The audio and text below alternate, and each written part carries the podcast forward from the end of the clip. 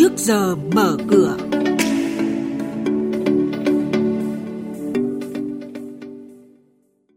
Thưa quý vị và các bạn, trước giờ mở cửa hôm nay sẽ chuyển đến quý vị và các bạn những nội dung đáng chú ý sau. Tỷ lệ nợ xấu có thể lên 3,7% nếu dịch bệnh COVID-19 kéo dài đến quý 2. Bộ Tài chính cắt giảm nhiều loại phí, lệ phí do dịch bệnh COVID-19. Tập đoàn Hàng không quốc gia Úc đang đàm phán rút khỏi liên danh với Jetstar Pacific Airlines. Ngay sau đây, biên tập viên Hà Nho và Xuân Lan sẽ thông tin chi tiết. Vâng thưa quý vị và các bạn, theo ước tính của Ngân hàng Nhà nước, với hai kịch bản tăng trưởng kinh tế như Bộ Kế hoạch và Đầu tư đưa ra, nếu dịch bệnh được kiểm soát trong quý 1, tỷ lệ nợ xấu sẽ ở mức từ 2,9 đến 3,2% đến cuối quý 2 và từ 2,6 đến 3% đến cuối năm nay. Trường hợp dịch bệnh diễn biến phức tạp hơn và được kiểm soát trong quý 2 thì tỷ lệ này sẽ ở mức gần 4% vào cuối quý 2 và 3,7% vào cuối năm nay và có thể còn cao hơn nữa, ảnh hưởng tới tiến độ phương án cơ cấu lại gắn với xử lý nợ xấu của các tổ chức tín dụng.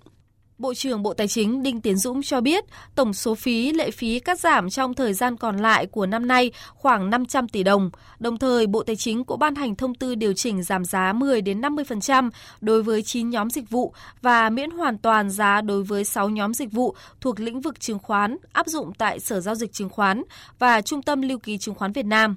Ưu tiên bố trí khoảng 36.000 tỷ đồng từ ngân sách nhà nước để thực hiện nghị quyết của chính phủ hỗ trợ trực tiếp bằng tiền cho 6 nhóm đối tượng bị giảm sâu thu nhập, mất, thiếu việc làm, gặp khó khăn và một số đối tượng khác do ảnh hưởng của dịch bệnh.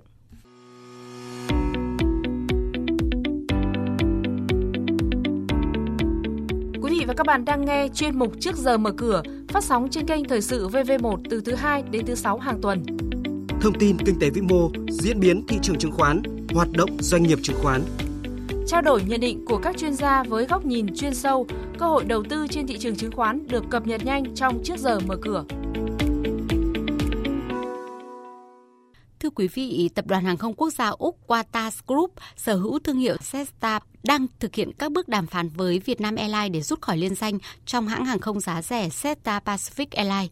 Hiện Qatar Group đang sở hữu 30% cổ phần của hãng hàng không giá rẻ Seta Pacific Airlines. Tuy nhiên, sau 13 năm làm cổ đông chiến lược của hãng hàng không tư nhân đầu tiên của Việt Nam, tập đoàn hàng không của Úc đang tính phương án rút khỏi liên danh. Các phương án đang đàm phán nhưng chưa có mốc thời gian để tập đoàn hàng không quốc gia Úc rút khỏi liên danh được đưa ra. Sau đây là những thông tin về các công ty niêm yết.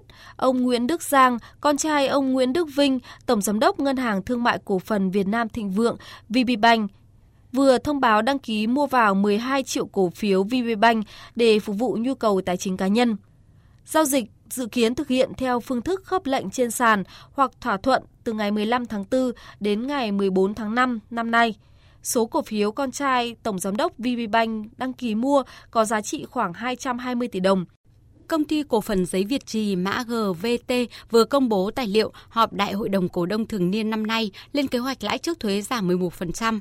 Hội đồng quản trị GVT cũng trình cổ đông thông qua phương án phân phối lợi nhuận năm 2019 theo phương án cổ tức bằng cổ phiếu.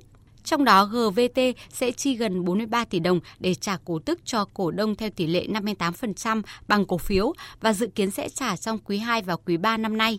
Hiện tại, giá cổ phiếu GVT đang giao dịch quanh mức 34.900 đồng một cổ phiếu.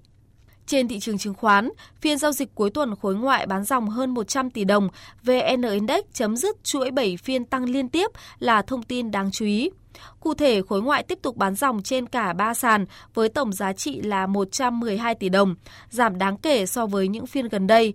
Trong đó, riêng VIC bị khối ngoại bán dòng với giá trị 72 tỷ đồng.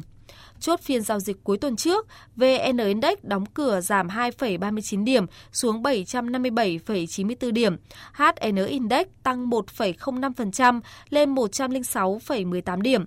Upcom Index giảm 0,21% xuống 50,63 điểm. Đây cũng là mức khởi động thị trường trong phiên giao dịch sáng nay.